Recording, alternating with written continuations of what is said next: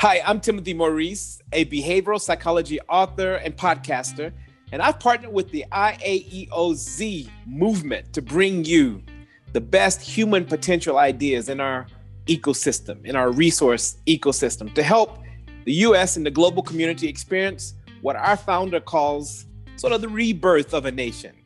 And today I am delighted to welcome in the professor of the practice and sustainable finance at UNC Keenan's Flagler Business School, Jeannie Milliken Bonds. Welcome to the show.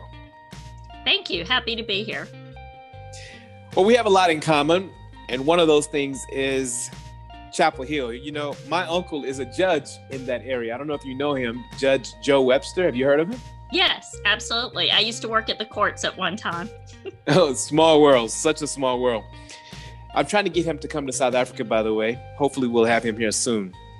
You have did your undergraduate work and your graduate work at UNC. Tell us a little bit about your education in the investment space. Yes, yes. So I'm a native of Wilmington, North Carolina, born and raised in North Carolina. I went to UNC Chapel Hill undergrad in economics and graduate in public policy and public administration. And um, I really became interested in sustainable finance um, because I've worked at nonprofits. I also worked at the Central Bank of the United States, the Federal Reserve. So I've spent most of my career in community development. And one of the cornerstones of that is the Community Reinvestment Act which was passed in 1977. And so some of my early work experience um, was around challenges um, with the financial institutions around the Community Reinvestment Act, and then figuring out how to get the banks to invest and lend in communities and then you how to leverage those investments with philanthropic sources um, and grants and others so that's really how i came into this space of the economics background, the public policy background. I spent some time in DC and CRA. When you pull all that together, um, it creates this space where, to me, it's just very vital for communities in order to get ahead and sustain and be resilient to learn how what how, what those sources of capital are and how you layer and leverage that capital. I mean, you are you know, with an economics degree, you could have gone in many different directions in your career. And I'm sure you do really well financially, but you could have gone in a career direction where you could have made a lot more money. Why have you chosen this career field? Um, I really, I, I also served as an elected official in a community um, and as a mayor. Um, so I just, from a pretty early age, probably starting actually in middle school. I always ran for office in school all oh, the way through. Oh, so wow. I, I, probably fifth, sixth grade, I did some canvassing for a candidate running for office before I think canvassing was a word. And um, so I'm have always, as far back as I can remember, been about public service. Oh, um, oh, wow. And so never been interested in that profit side, but more about how can I help people? How can I make communities better? How can I help people learn what I learn, even if they're not able to go to college? Um, so that's just something that's just a core value. Well, let me just say I appreciate the work you're doing. I appreciate how you've dedicated yourself and anchored yourself with such a phenomenal institution to make sure this work received the sort of attention. You know, there are a lot of people out there who want to make a difference, but they haven't formally, you know, put in the work that you've put in. So thank you. Let's talk a little bit about your Invest to Sustain initiative. Yeah, so I um, I was working at the Federal Reserve, uh, community development in a pretty large region that included North Carolina, South Carolina, Virginia, West Virginia, DC, um, and Maryland. And um, I really decided what I would be best at would be um, taking everything I had learned in my career and teaching it to the next generation. Um, so I really wanted to go back to my institution and start teaching classes in the business school as well as in public policy. Um, based on things I had learned. That's why I'm a professor of the practice, um, to start to instill that in future generations. So, the Invest to Sustain initiative is really about creating those curriculums back at the university. And the way we do that and engage the students is by having projects that we work on in North Carolina communities. So the students are learning it as well as working in the community. So for the past two summers, I've had 26 students in business, public policy, even public health, the medical school, the law school, work in a couple of distressed rural communities in Eastern North Carolina um, okay. and put what they're learning in practice. So that's really what um, the initiative is about. Your background in collaboration is very rich. I believe collaboration, just about everything starts with collaboration.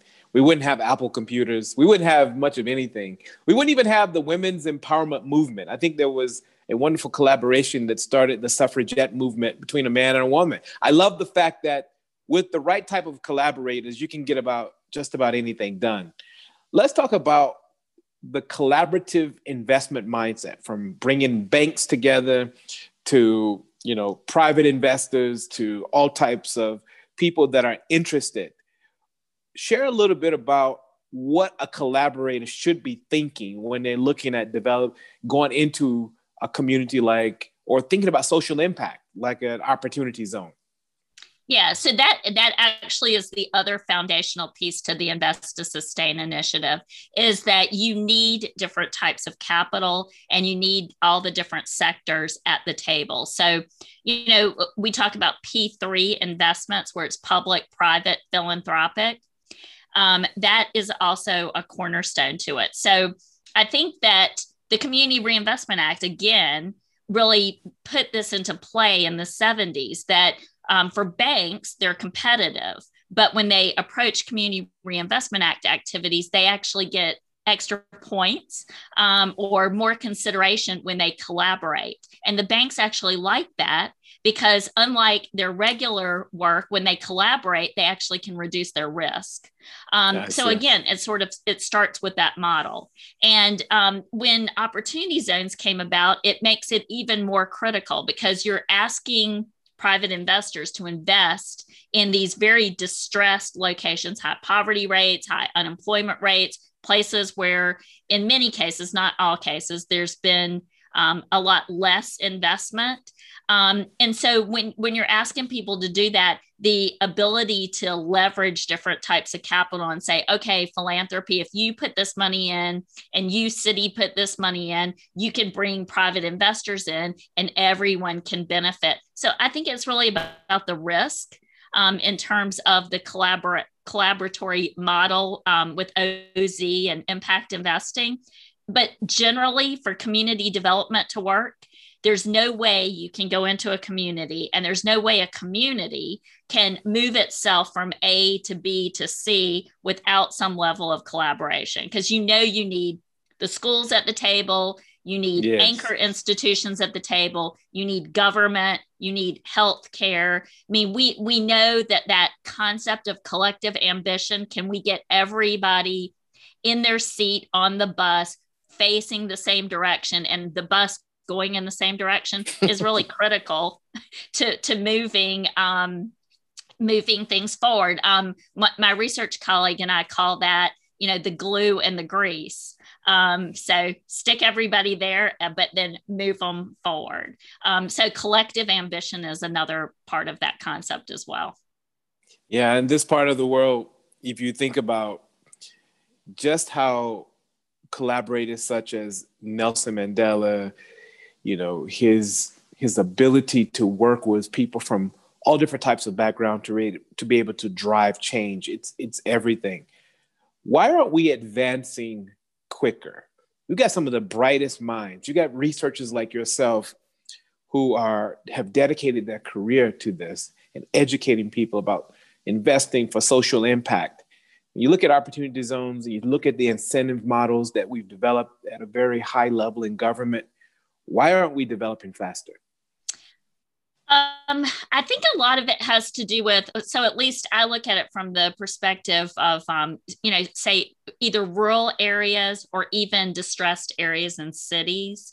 Um, collectively, people in countries throughout the world, you know, are, are focused on, you know, progressing forward through technology advances, you know, in the case of the United States, principles of capitalism. And then not necessarily paying attention all the time as to how policies are going to affect areas that aren't pushing forward as quickly. You know, I think about NAFTA I don't necessarily want to get into a conversation about NAFTA, but when NAFTA passed, it certainly had some big advantages. But what we didn't think through were the worker retraining that was needed. So then we left this whole segment of people behind that didn't get trained for the next generation of jobs. And so their oh, lives wow. changed yeah. dramatically um, because they didn't move along with that. And so i think that's what i think that's what happens is we're we often have great ideas and we want to progress forward with new discoveries and new ways of doing things but i think you have to really stop and think okay in this rural area they're they're really living like life like it was at this time. So what's it going to take to move them forward? And then I, I think the other issue at least in the united states and this applies in other places is you've got to consider these historical issues. So in the United States, we had laws and policies and ordinances all the way down to the local level that were absolutely meant to exclude people um, from economic gain. I mean, they yeah. there's just there's no way about it. Whether it's you know we think about Jim Crow laws, even down at the local level, ordinances around zoning um, or and the enforcement of ordinances separated people, put people on this side of the railroad track versus this side. And we're absolutely meant to exclude this group from being able to buy homes and this group. So I think the other issue is you have to recognize that historical um, fact. And then how can we correct that so that we can move um, people and communities forward? You know, I've always thought about, you know, people like to go on and on about systemic issues, systemic racism, systemic. You know, for me, I've always looked at it a little bit deeper and thinking about the substrate, how a civilization is designed from a policy perspective. And to address the inequities, sometimes you have to redesign the substrate or create systems that are favorable, that in parallel look directly at the historical issues what type of systems can we design to expedite this growth? Because um, it seems like if we just go about it in an organic, natural investment way, we're never going to catch up.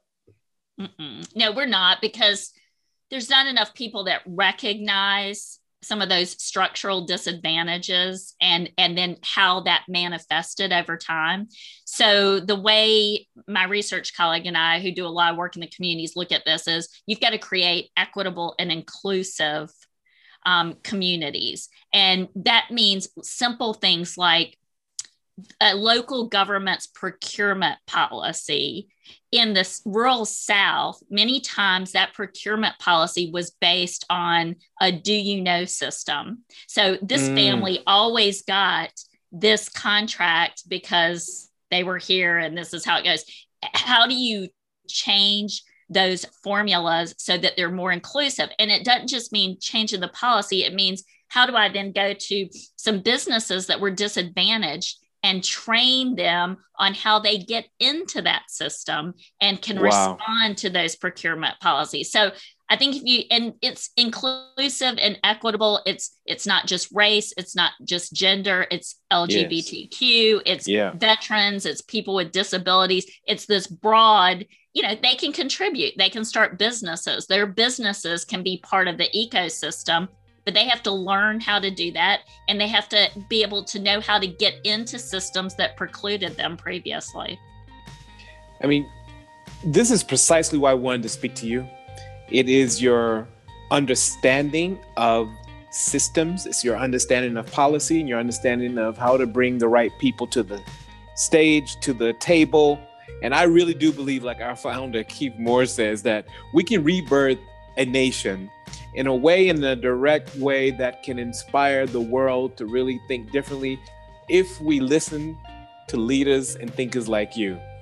Uh, Jeannie Bonds, thank you so much for joining us on this podcast. Thank you. I enjoyed being here. Cheers. All right, let me stop it.